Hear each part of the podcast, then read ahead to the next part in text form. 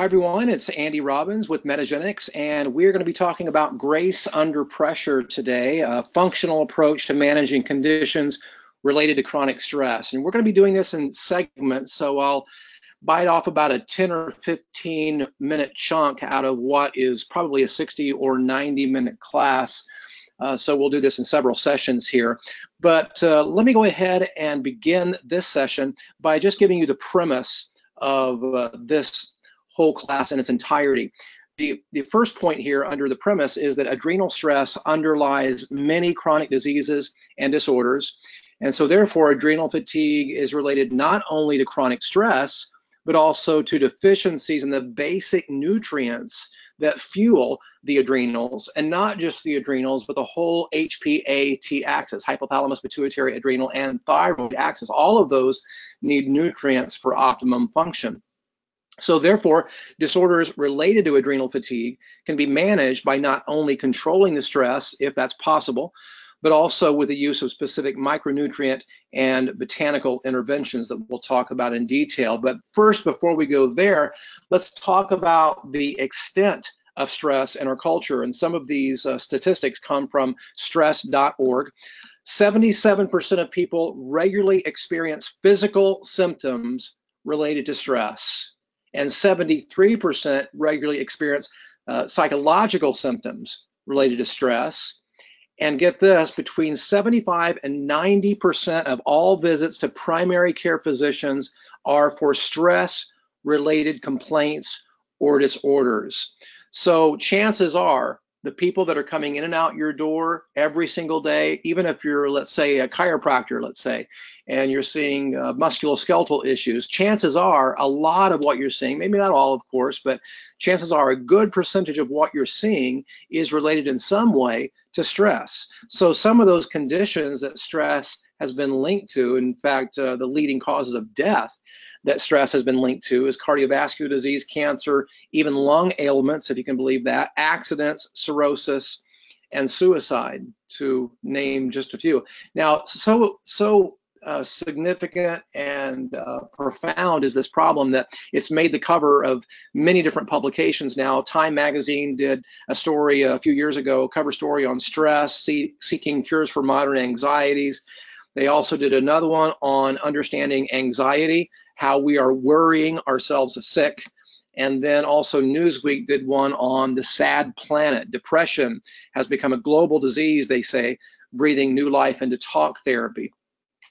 Well, it's true that we've become uh, a, a society of broken people and dysfunctional families and thus dysfunctional lives. And that has resulted in a number of stress related uh, problems that uh, we have some more statistics on here for you.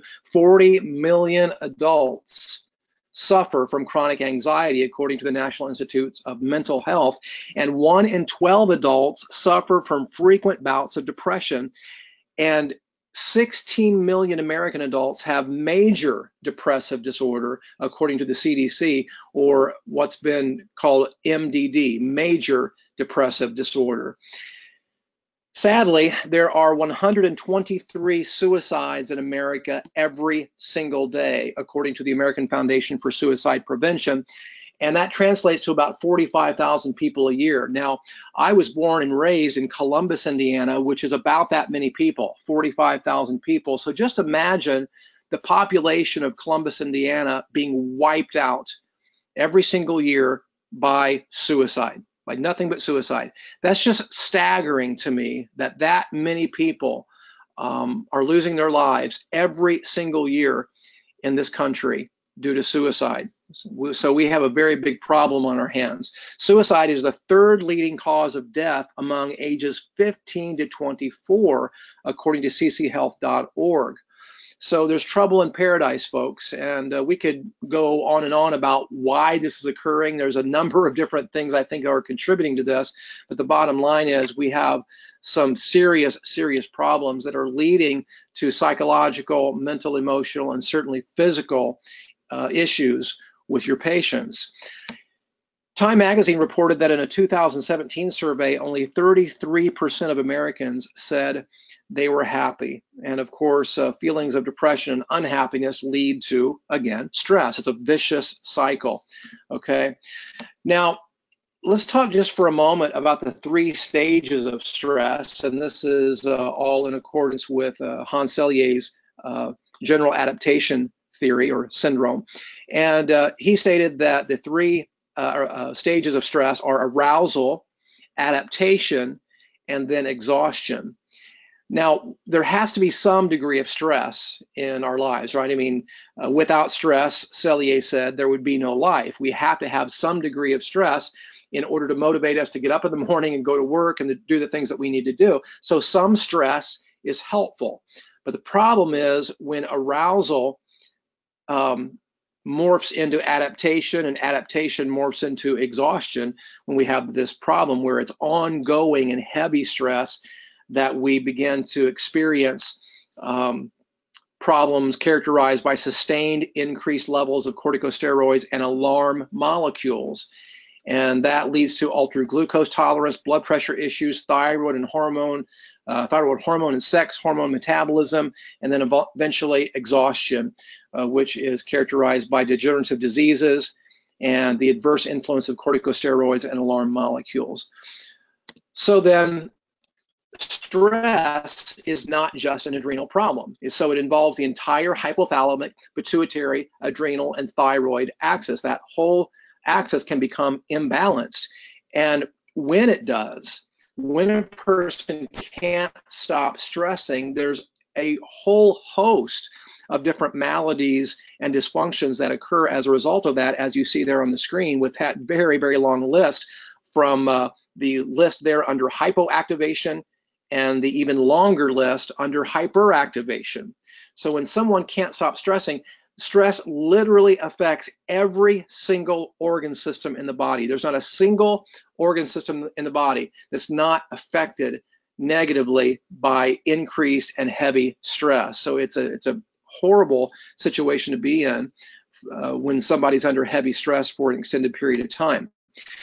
Now, several years ago, there was a very interesting book by Dr. Robert Sapolsky called Why Zebras Don't Get Sick, an updated guide to stress, stress related diseases, and coping. Now, the reason that uh, he chose this title and this imagery of zebras not getting sick is because in the animal kingdom, um, zebras, when they're under acute stress, like for example, when there's a predator, like a lion, that is chasing the, the herd. Well, after the lion is outrun or kills one of the group, then the zebras and all of the other animals, for that matter, go immediately back into their baseline autonomic state and out of the sympathetic dominant state. So their stress in the animal kingdom is acute and short lived, and then they go back into their somewhat relaxed state and they're fine again. Well, compare that to what's happening in the uh, human population and in our culture, especially in Western cultures. And uh, it's a stark difference because we spend a lot of our time in the sympathetic dominant state. So the basis for human stress related disease is the high percentage of time spent in that sympathetic dominant state. So it's a very interesting book there by uh, Dr. Sapolsky that you might want to pick up if you want to learn more uh, from his perspective, Why Zebras Don't Get Sick. Uh, great book. Uh, uh, recommend that you check it out. Now, some contributing factors, let's talk about that for just a moment to the heavy cost of stress. Well, in a Massachusetts study, the best predictor for a heart attack was, believe it or not, not hypertension, cholesterol, or smoking, but job dissatisfaction. They showed that workers with a high strain job have a significantly higher death rate from all causes. In fact, heart attacks in Western countries come at the highest frequency, get this, on Monday mornings between 8 and 9 a.m. That's pretty telling, isn't it? so, uh, uh, job dissatisfaction is huge when it comes to the strain that that puts on the body. So, being able to enjoy your job is really a blessing. Stress also impacts inflammation. In this study, uh, published in Health Psychology, they showed that chronic stress impaired the immune system's response to anti inflammatory signals. So they showed that the immune system's capacity to respond to hormonal signals that terminate inflammation was affected and diminished by the stress. Okay. Um, here's one on work stress and risk of cardiovascular mortality, where they showed that people who reported persistent stress due to high work demands, low job security, or few career opportunities had the same level of risk for fatal heart attacks as people who smoke and do not exercise. Wow. I just want to read that again. That's that's amazing. People who reported persistent stress due to high work demands, low job security, or few career opportunities had the same level of risk for fatal heart attacks as people who smoke and who do not exercise. They went on to say that employees with high job strain, a combination of high demands at work and low job control, had a 2.2 fold cardiovascular mortality risk compared with their colleagues with low job strain. So the conclusion then of the article was that high job strain and effort reward imbalance seem to increase the risk of cardiovascular mortality. So then the evidence from industrial employees suggests that attention should indeed be paid to the prevention of work stress as much as possible, at least um, heavy stress. Stress also contributes to high homocysteine, so another impact on cardiovascular health. They showed in uh, this study that significant elevations in plasma homocysteine during acute psychological stress uh, with a return to baseline concentrations during recovery. So when there was acute stress, homocysteine went up. Uh, and when the stress went back down to baseline levels, homocysteine went back down. So there seems to be a very, very close relationship there. So when people spend a lot of time in that sympathetic dominant state, just a lot of time under heavy stress, their homocysteine is staying high and uh, contributing to cardiovascular disease over time. How about this one? Stress and breast cancer. This is amazing. So uh, the authors here in this study, which was published in the American Journal of uh, Epidemiology, the authors prospectively investigated the relation between stressful life events and the risk of breast cancer among 10,000 women from the Finnish twin cohort. Now, look at this. They showed that divorce or separation, along with the death of a husband, were all associated with the risk of increased or an increased risk of breast cancer, I should say. They were all associated with the increased risk of breast cancer. So, the conclusion was that the findings suggest a role for life events in breast cancer etiology through hormonal or other mechanisms.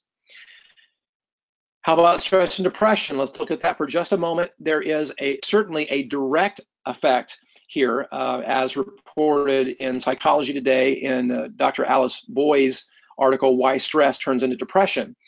And uh, stress has a direct effect on mood, and early initial symptoms of lowered mood can include irritability, sleep disruption, and cognitive changes such as impaired concentration. Here's the indirect effects. Stress disrupts healthy coping strategies, and unhealthy coping strategies in turn lead to the use of things like alcohol and drug abuse. And uh, also, low mood symptoms generate further stress, which disrupts relationships and results in disrupted routines and structure. And there's a feed forward cycle, there's a, a vicious cycle that takes place, a snowball effect where this all just um, snowballs over time. Okay, and let's look at this one from a musculoskeletal perspective. Uh, stress and bone loss or osteoporosis. Did you know that bone loss is not just a calcium issue, it's an inflammatory issue that is precipitated by stress. So let's look at this. In times of high stress, the body will break down amino acids to form glucose through the process of gluconeogenesis. Cortisol is the major stress hormone that catalyzes this process. Collagen is one of the target areas for spare amino acids chronically elevated stress levels increases collagen breakdown, not just in the bones, but in the joints and uh, throughout the body in all the tissues. Cortisol primarily acts on the outer layer of the bone called the periosteum, And research has shown that elevated cortisol inhibits osteoblast formation and cell proliferation. And this, in turn, dramatically decreases bone building and lowers bone density. So, not a lot of people think about that connection, but people that are under you know a lot of stress for a long period of time, it accelerates that process of uh, bone breakdown. Okay, uh, so that's kind of a really brief overview of all the different manifestations and disease processes and maladies that we could look at. I mean, literally, we could do an entire hour on just uh, all the different diseases and maladies that are associated with stress. But that was just a really kind of brief panoramic view of uh, of what stress does to the body. So now what we're going to do in the subsequent sessions is we're going to look at the four major stress patterns. So we'll look at stressed and coping, which is the first pattern. The second pattern is stressed and wired. The third pattern is stressed and tired. And the fourth pattern and the final one is burned out and inflamed. So that's it for this session. Tune in for the next one where we will talk about stress and coping, and we'll go right down the list here uh, with all the subsequent sessions. We'll talk about uh, some of the um, the ways to cope with stress, not only from a nutritional standpoint, but we'll talk about some other uh, methods as well. So join me on the next session, and I'll see you there.